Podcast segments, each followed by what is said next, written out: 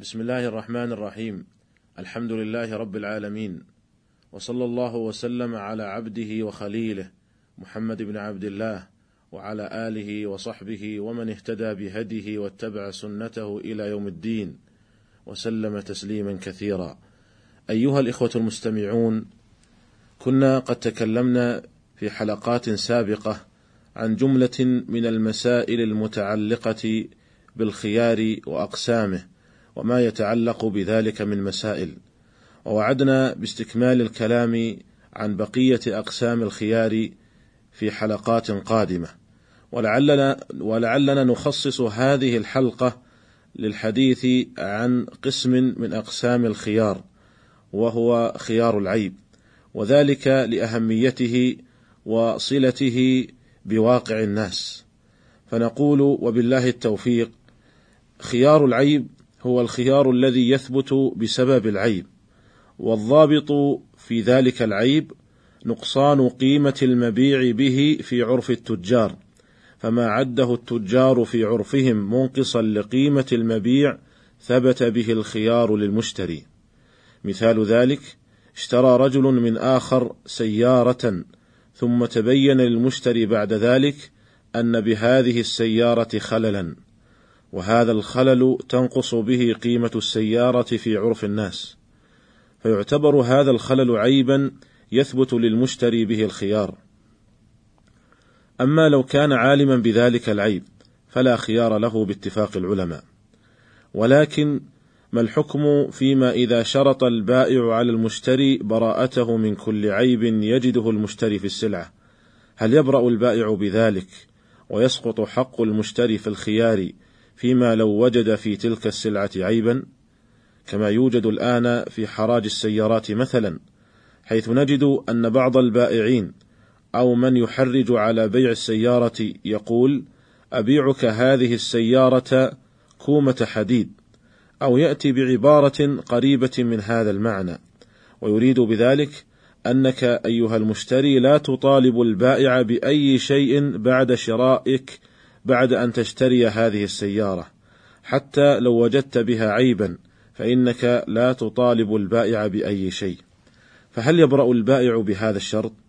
سبق أن عرضنا لهذه المسألة بالتفصيل عندما تكلمنا عن الشروط في البيع، وذكرنا أن القول الصحيح في هذه المسألة والذي عليه المحققون من أهل العلم هو أن البائع إذا كان عالما بالعيب فللمشتري الرد مطلقا، ولا ينفع البائع هذا الشرط.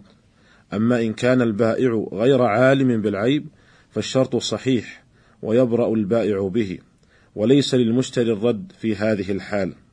وهذا هو الذي قضى به الصحابة رضي الله عنهم، فقد ورد أن عبد الله بن عمر رضي الله عنهما باع عبدا على زيد بن ثابت رضي الله عنه بثمانمائة درهم بشرط البراءة من كل عيب، فأصاب به زيد عيبا فأراد رده فلم يقبل بذلك ابن عمر، فترافع إلى عثمان بن عفان رضي الله عنه، فقال عثمان قال عثمان لابن عمر: تحلف أنك لم تعلم بهذا العيب؟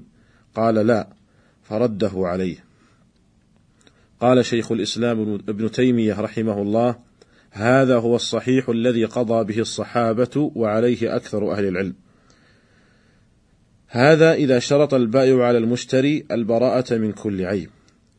ولكن إذا باعه من غير أن يشترط عليه هذا الشرط فوجد المشتري عيبا بالمبيع لم يكن عالما به، فله الخيار حينئذ بين الإمساك أو الرد وأخذ الثمن، سواء كان البائع علم بالعيب فكتمه أو لم يعلم.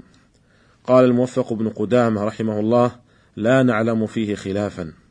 ولأن إثبات النبي صلى الله عليه وسلم الخيار بالتصريح تنبيه على ثبوته بالعيب، ولأن مقتضى العقد يقتضي السلامة من العيب، يدل لذلك حديث العداء بن خالد بن هوذة حين باعه النبي صلى الله عليه وسلم عبدا أو أمه، فكتب له النبي صلى الله عليه وسلم كتابا: هذا ما اشترى العداء بن خالد بن هوذة من محمد رسول الله صلى الله عليه وسلم، اشترى منه عبدا أو أمه، لا داء ولا غائلة ولا خبثة بيع المسلم المسلم. أخرجه الترمذي بهذا اللفظ، وقد علقه البخاري في صحيحه بلفظ: هذا ما اشترى محمد رسول الله من العداء بن خالد، فجعل النبي صلى الله عليه وسلم هو المشتري والعداء بن خالد هو البائع.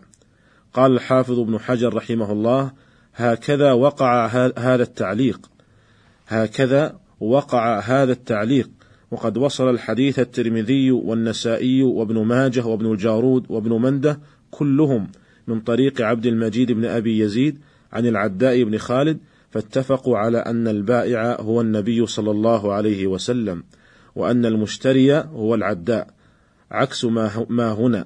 فقيل إن الذي وقع هنا مقلوم، وقيل هو صواب وهو من الرواية بالمعنى، لأن اشترى وباع بمعنى واحد. انتهى كلامه رحمه الله. وقوله في هذا الحديث: لا داء ولا غائلة ولا خبثة، قال ابن العربي رحمه الله: الداء ما كان في الخلق بالفتح، والخبثة ما كان في الخلق بالضم، والغائلة سكوت البائع على ما يعلم من مكروه في البيع. وقوله بيع المسلم المسلم، أي هذا بيع المسلم المسلم ليس فيه شيء مما ذكر، وأن المسلم ليس من شأنه الخديعة. أيها الإخوة المستمعون، والغرض من إيراد هذا الحديث هو بيان أن مقتضى عقد البيع يقتضي السلامة من العيب، وأن هذا هو الأصل في بيع المسلم لأخيه المسلم، ولذلك ختم هذا الحديث بقوله: بيع المسلم المسلم. وبناء على هذا، إذا وجد المشتري عيبا بالسلعة فله الخيار بين الإمساك أو الرد وأخذ الثمن، ولكن إن اختار الإمساك فله أن يأخذ معه الأرش، والأرش هو قسط ما بين قيمة المبيع صحيحا وقيمته معيبا. ووجه القول بأخذ الأرش في هذه الحال هو أن المتبايعين قد تراضيا على أن العوض في مقابلة المبيع، فكل جزء منه يقابله جزء من الثمن، ومع العيب فات جزء من المبيع، فكان له الرجوع ببدله وهو الأرش. ولكن القول بأن للمشتري الإمساك مع أخذ الأرش في هذه الحال ليس محل اتفاق بين أهل العلم، بل هو محل خلاف بينهم. فالقول بأن له الإمساك مع أخذ الأرش هو المشهور من مذهب الحنابلة، وهو من مفردات المذهب، كما ذكر ذلك صاحب الإنصاف. وذهب الحنفية والشافعية إلى أن المشتري إذا وجد عيبا فليس له إلا الإمساك أو الرد، ولا أرش له في هذه الحال إلا أن يتعذر رد المبيع. وقد روي هذا القول عن الإمام أحمد رحمه الله، واختاره شيخ واختار هذا القول شيخ الإسلام ابن تيمية رحمه الله وجمع من المحققين من أهل العلم. ووجه هذا القول أن النبي صلى الله عليه وسلم جعل لمشتري المصراه الخيار بين الإمساك من غير أرش أو الرد، ولأن المشتري يملك الرد فلم يملك أخذ جزء من الثمن. ولعل هذا القول الأخير هو الأقرب، والله تعالى أعلم. ومما يذكره الفقهاء في هذا الباب ما إذا اشترى ما, إذا اشترى ما مأكوله في جوفه فوجده فاسدا، كبيض الدجاج مثلا، وكالبطيخ والرمان، ومثل ذلك أيضا المعلبات بجميع أنواعها، فإن المشتري يرجع على البائع بالثمن، لأن عقد البيع يقتضي السلامة من العيوب، فإذا وجد المشتري عيبا ثبت له الخيار. واستثنى بعض الفقهاء من ذلك ما إذا كان يبقى للمبيع قيمة بعد كسره، كجوز الهند وبيض النعام مثلا، فإن المشتري إذا أراد الرجوع على البائع بالثمن فيلزمه رد المبيع في هذه الحال مع رد أرش كسره.